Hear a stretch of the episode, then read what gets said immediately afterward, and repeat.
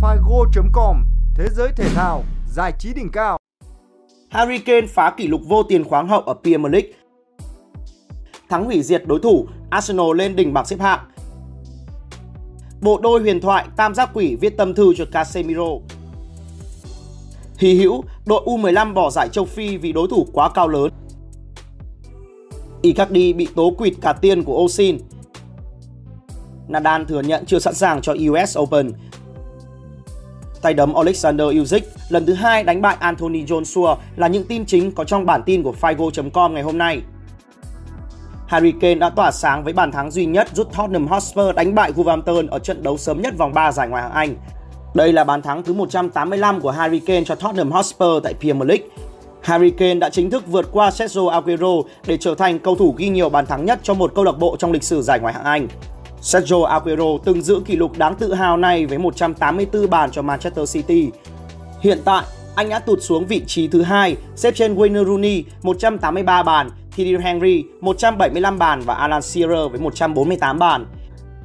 Hiện tại, Harry Kane cũng đã vươn lên vị trí thứ tư trong danh sách những cầu thủ ghi nhiều bàn thắng nhất trong lịch sử Premier League. Anh hiện còn kém 3 người gồm Andy Cole 187 bàn, Wayne Rooney 208 bàn và Alan Shearer 260 bàn.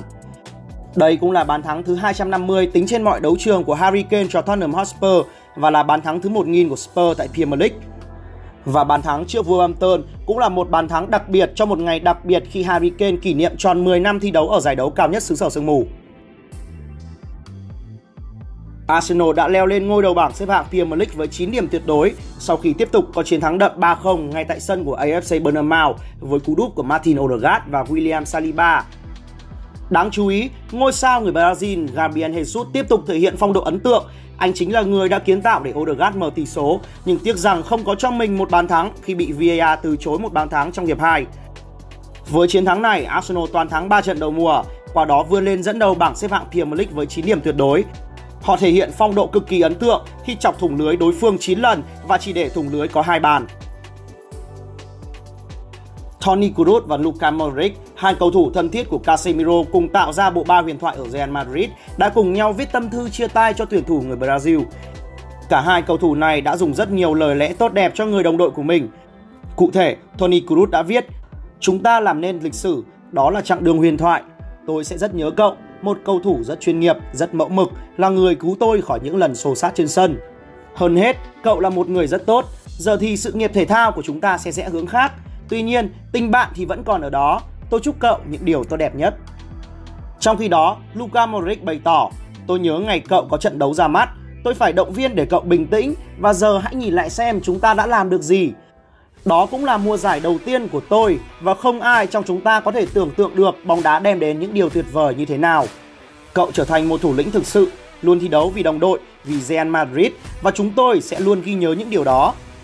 Cả Toni Kroos và Luka Modric có lẽ là người hiểu rõ hơn ai hết về tầm quan trọng của Casemiro trong đội hình Real. Cầu thủ người Brazil chính là tấm lá chắn tuyệt vời để Toni Kroos và Luka Modric thi đấu thăng hoa trong những năm qua, nên không khó hiểu khi họ dành cho tiền vệ người Brazil những tình cảm hết sức đặc biệt như vậy.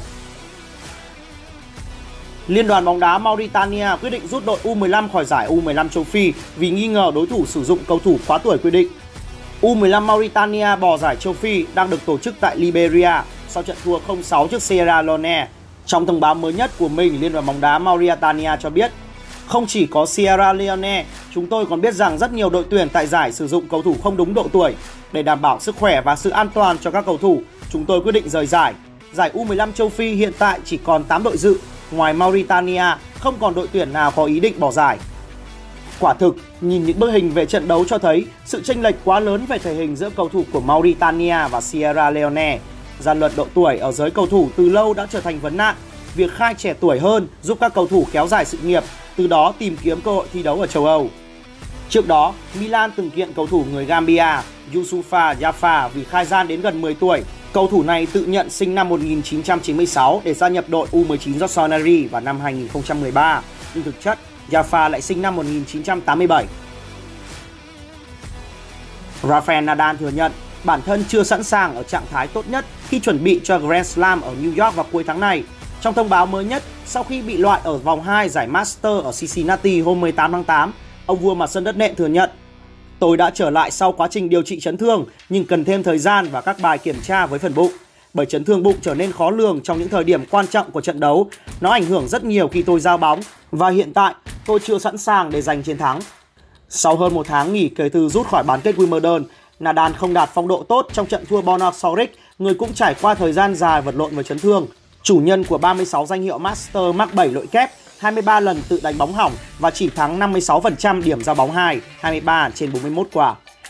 Nadal thắng 35 và thua 4 trận từ đầu mùa này, đoạt 4 danh hiệu gồm 2 Grand Slam ở Australian Open và Roland Garros. Sau chức vô địch US Open 2019, Nadal vắng mặt ở New York hai mùa gần nhất. Năm ngoái, anh lỡ toàn bộ mùa sân cứng cuối năm vì tái phát chấn thương bàn chân trong trận thua Loris Harris ở vòng 3 Cincinnati Open hồi tháng 8 năm 2021. Rắc rối đang bủa vây cặp trai tài gái sắc Mauro Icardi và Wanda Nara khi bị người giúp việc tố có hành vi bóc lột, quỷ tiền công. Như vậy, Icardi đã gia nhập danh sách những ông sao lắm tiền nhưng hành xử theo kiểu bùn xỉn, keo kiệt. Cụ thể, mới đây, Carmen Cisnero, người giúp việc cũ của gia đình Mauro Icardi và Wanda Nara, đã tố cáo có hành vi bóc lột, quỵt tiền công của cặp đôi này. Theo Carmen, cô đã làm việc quần quật chẳng khác nào một nô lệ khi tới làm giúp việc cho gia đình của Icardi hồi tiền đạo người Argentina còn thi đấu cho Inter. Bi kịch nối tiếp bi kịch khi người giúp việc đồng hương của Icardi đứng ra tố tiền đạo này bỏ rơi mình ở Milan sau khi Icardi chuyển tới thi đấu cho PSG. Thoạt đầu, vợ chồng Icardi hứa hẹn với tôi về việc sẽ hoàn tất mọi thủ tục giấy tờ cũng như sắp xếp phương tiện phù hợp để đưa tôi từ Milan sang Paris trong thời gian nhanh nhất có thể. Tôi đã quá tin cả hai rồi phải chờ đợi trong mỏi mòn, truyền thông Ý dẫn lời người phụ nữ này. Chưa dừng lại ở việc bỏ mặc Carmen, vợ chồng Icardi còn phất lờ khi bị gọi điện hối thúc về việc thanh toán tiền công. Nếu tính tới tháng 10 tới, thời gian mà vợ chồng Icardi phớt lờ trả tiền công cho người giúp việc cũ lên tới 3 năm. Bỗng dưng bị mắc kẹt tại Milan, Carmen phải xoay sở, gồng mình lên làm đủ mọi việc lao động chân tay khác nhau để có thể tồn tại. Trong khi đó, Guadalajara đã phủ nhận những cáo buộc đưa ra từ người giúp việc cũ và khẳng định rằng đó là Carmen muốn ở lại Italia bằng mọi giá. Chúng tôi chưa bao giờ bỏ rơi cô ta và chúng tôi luôn chăm lo cho các chi phí cá nhân của cô ta. Guadalajara lại nhấn mạnh, chúng tôi chưa bao giờ đối xử tệ bạc với Carmen cả và sẵn sàng đối chất mọi lúc mọi nơi. Tiếp tục thể hiện một thế trận tích cực vượt trội, Alexander Usyk lần thứ hai đánh bại Anthony Joshua trong trận tranh các danh hiệu boxing hạng nặng. Cụ thể, dạng sáng ngày 21 tháng 8 theo giờ Việt Nam, hai tay đấm Anthony Joshua và Alexander Usyk sẽ bước vào trận đấu 4 danh hiệu vô địch boxing hạng nặng gồm WBA Super, WBO, IBF và IBO thế giới. Mở màn trận đấu, Alexander Usyk tiếp tục là người chơi chủ động trước những cú giáp chuẩn xác, chiếm ưu thế trước loạt body shot của Anthony Joshua. Tay đấm người Anh vùng lên trong hiệp 2 nhờ một đòn tay phải uy lực, tiếp tục tấn công vào phần bụng đối thủ. Dù vậy, lợi thế chỉ nghiêng về Joshua tới hiệp 3 khi Usyk bắt đầu chuyển trạng thái chủ động cắt góc, né tránh những đòn đánh mạnh từ Joshua. Trong 4 hiệp sau đó, Usyk vượt lên dẫn trước nhờ khả năng hóa giải hiệu quả những đợt tấn công của đối thủ, đồng thời áp đặt nhịp điệu của trận đấu với Joshua. Tay đấm người Anh chỉ thực sự tìm thấy cơ hội ở hiệp 8 và hiệp 9 khi những cú body shot bắt đầu cho thấy hiệu quả thực sự. Hiệp 9 cũng là hiệp đấu mà Usyk rơi vào nguy hiểm nhất kể từ đầu trận. Vượt qua được phút hiểm nghèo, Alexander Usyk tiếp tục chiến thuật chiếm ưu thế về số lượng trước đối thủ. Dù đã rất nỗ lực chống trả, các loạt tấn công vào phần sườn của Usyk không giúp Anthony Joshua tìm thấy cơ hội kết thúc trận đấu.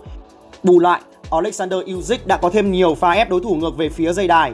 Tới hiệp thứ 12, số lượng đòn đánh của Alexander Usyk đã tung ra gần 700 đòn, gấp 1,5 lần Anthony Joshua. Kết thúc 12 hiệp đấu, các giám định thông báo kết quả 115, 113, 113, 115 và 116, 112 với chiến thắng tính điểm không đồng thuận dành cho Alexander Usyk. Võ sĩ người Ukraine bảo vệ thành công 4 danh hiệu WBA Super, WBO, IBF và IBO hạng nặng, nâng chuỗi toàn thắng trong sự nghiệp lên 20 trận.